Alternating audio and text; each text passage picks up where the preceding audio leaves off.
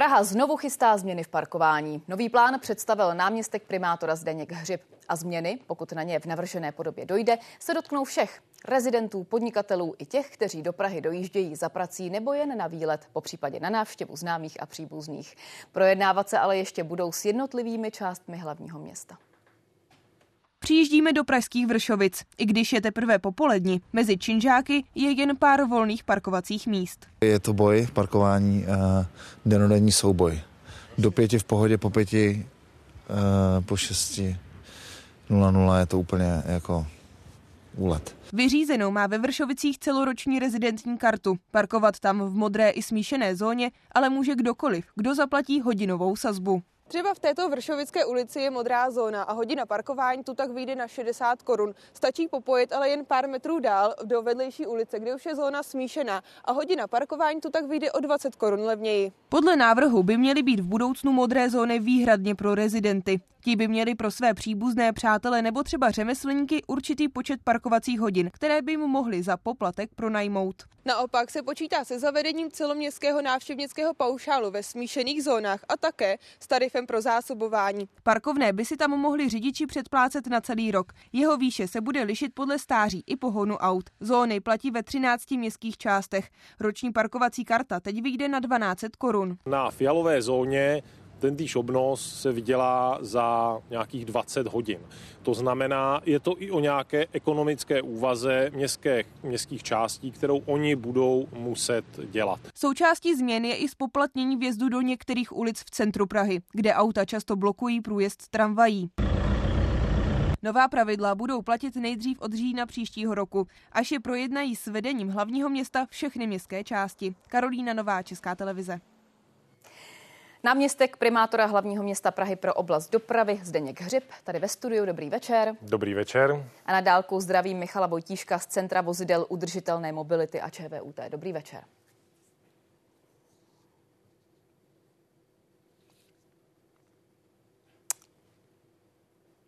Tak slyšíme se? Ano. Slyšíme, výborně.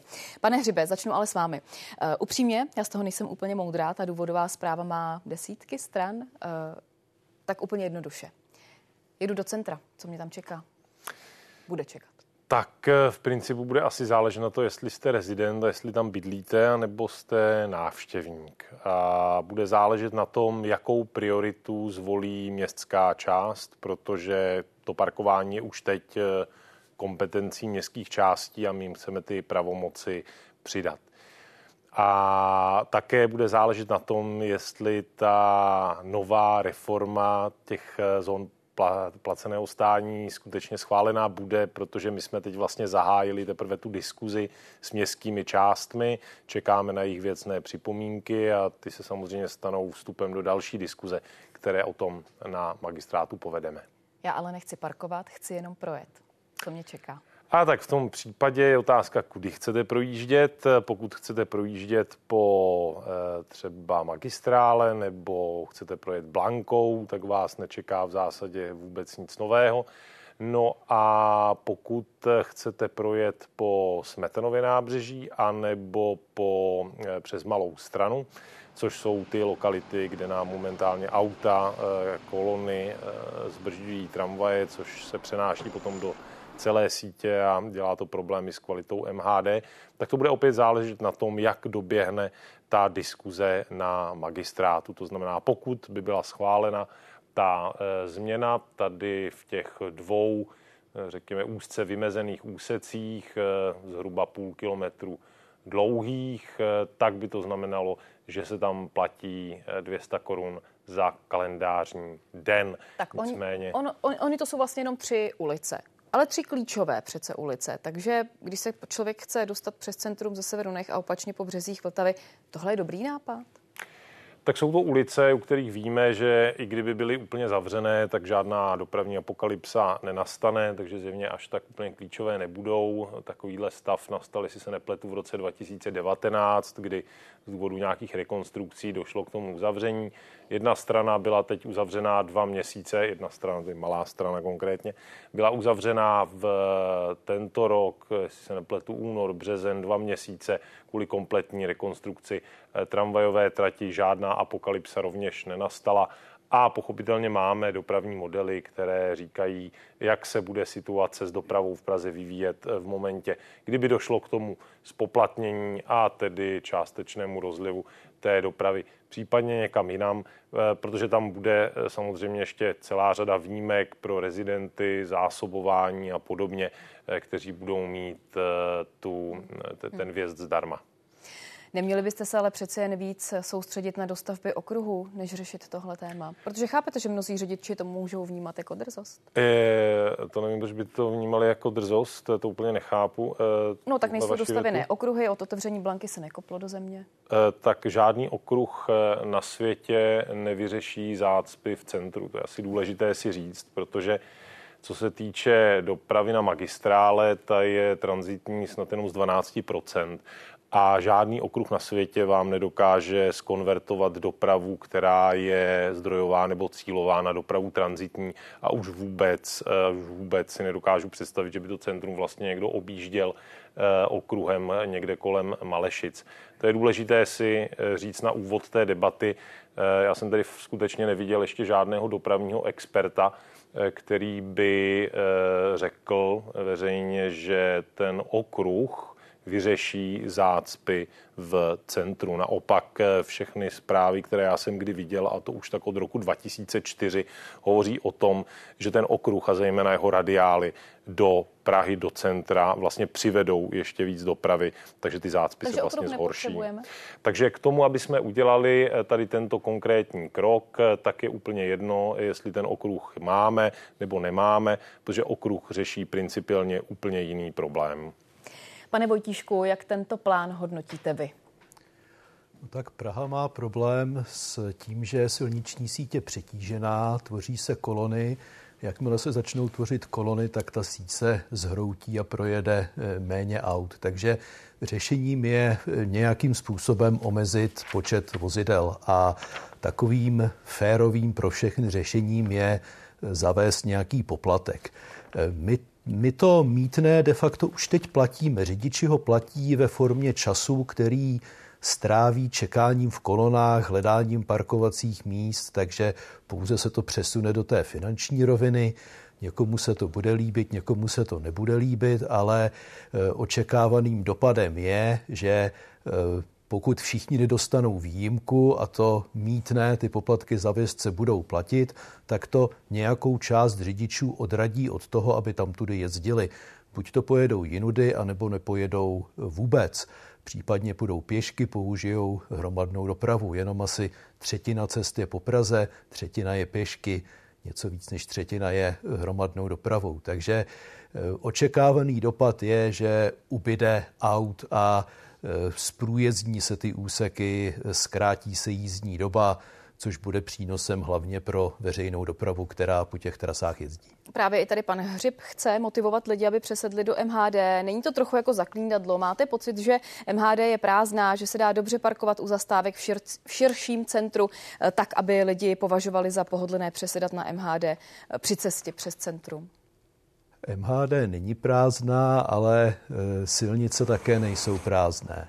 A e, pokud na 20 metrů silnice umístím čtyři auta, které vezou pět lidí, anebo jeden kloubový autobus, který veze několik desítek lidí, nebo tramvaj, tak e, asi bych dal přednost právě té veřejné dopravě, případně dopravě nemotorové. Bohužel pro motoristy není fyzicky možné, aby každý, kdo chce jet autem do Prahy, se tam s tím autem vešel. Historické centrum tu kapacitu nemá a e, problém centra města nelze vyřešit výstavbou okruhů nebo dalších dálnic směrem do Prahy, protože to centrum se nezvětší. Když tak mě, pane Hřibe, opravte, jestli jsem správně pochopila, že by tedy neplatili místní a pozvaní, Uh, ono už teď je centrum města uh, pro ty, kteří tu nežijí drahé, parkování v modrých zónách. Uh, vy jste z periferie, není to znevýhodňování lidí, lidí právě z periferie? Uh, tak já úplně nevím, čemu říkáte drahé. Já mám za to, že v té fialové zóně to parkování stojí řádově jako desítky korun. Přijde na to, jak kde, ale řekněme v třeba 60 korun za hodinu. Tak ale, to ale, je ale otázka. Ale teda, zóny jsou to... předspané, není to tak?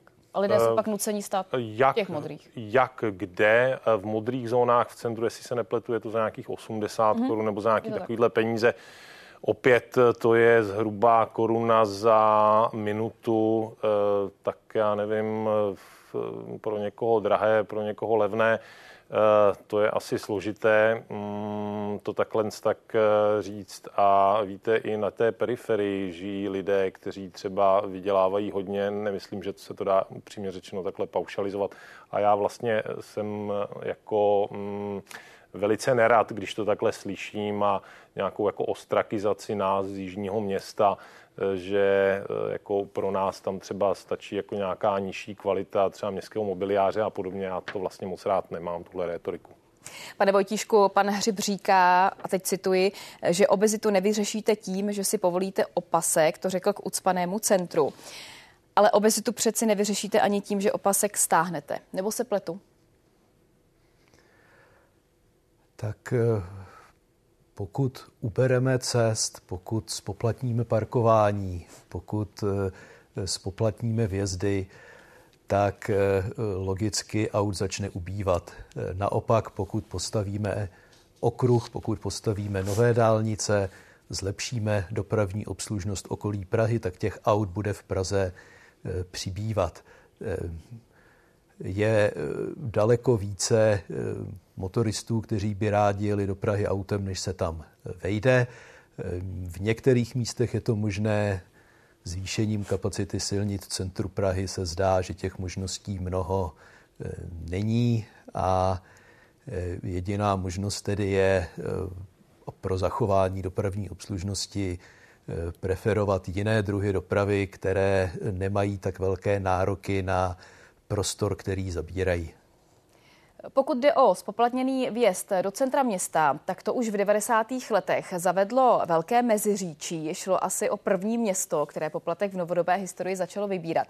Od roku 2021 už to ale v meziříčí nemají. Zeptáme se, s námi je tady místo starosta Velkého meziříčí, Martin Kaman. Dobrý večer.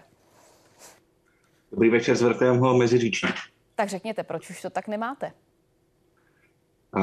My jsme provozovali ten eh, poplatek za věc skutečně někdy od 90. let do roku 2020 eh, a mělo to eh, několik vedlejších efektů. Tím hlavním bylo, že lidé, kteří přijeli do centra a zaplatili poplatek za vjezd na náměstí, tak ačkoliv ten poplatek byl symbolický, byl ve výši 10 korun, tak ale oni jako očekávali, že, že na tom náměstí zaparkují.